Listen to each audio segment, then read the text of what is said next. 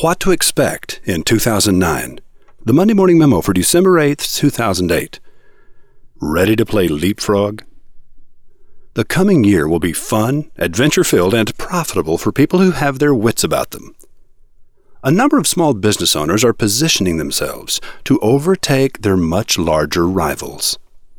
Will one of these companies be yours? Not many years ago, General Motors and Circuit City were the dominant players in their categories. Today, they're both on their knees, having made the same mistakes. 1. They took their fingers off the pulse of the customer. When you believe your marketing pipeline will allow you to dictate what the customer will buy, you're in danger of being leapfrogged. In 1960, General Motors sold nearly 60% of all new cars. Today, even though Chevrolet maintains 4,200 dealerships, Toyota sells more cars than all five GM brands combined, and they do it through just 1,400 locations. Lesson. Having the right product is more important than heritage and convenience. 2. They quit taking risks. When companies achieve success, they usually quit innovating and become guardians of the status quo. But yesterday's perfect processes are obsolete tomorrow. Vinyl records were replaced by 8 track tapes. 8 tracks were replaced by cassettes. Cassettes were replaced by CDs, and now CDs are being replaced by MP3 players. The same is happening with business practices. Lesson.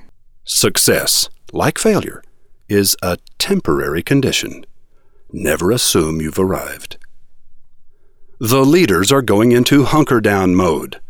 They're cutting back their advertising, assuming that everyone else will cut back as well. When a leapfrogger sees a leader's brake lights, he hits the accelerator. Are you beginning to see what I meant when I said fun, adventure filled, and profitable? Here are the trends to watch in 2009. 1. Frivolous purchases are being delayed. We're wearing our clothes longer and keeping the cars we've got. We'll buy what we need, but only after asking whether we really need it. 2. We're buying fewer things, but better things. More attention is being paid to quality. Only the poorest are choosing by price alone. Information is king. Details are power.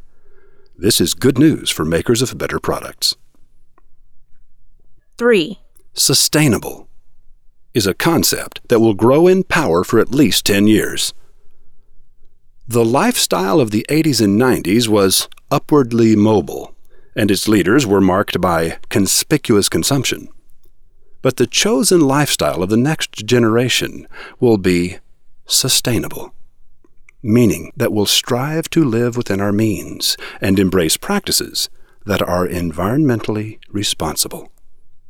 Want to be a leapfrogger? Become one of the Magnificent Seven.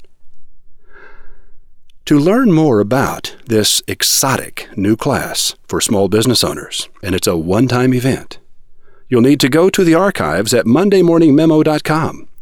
Take a look at the Monday Morning Memo for December 8, 2008, and click on the hyperlink. Become one of the Magnificent Seven. I'll see you when you arrive on campus. Roy H. Williams.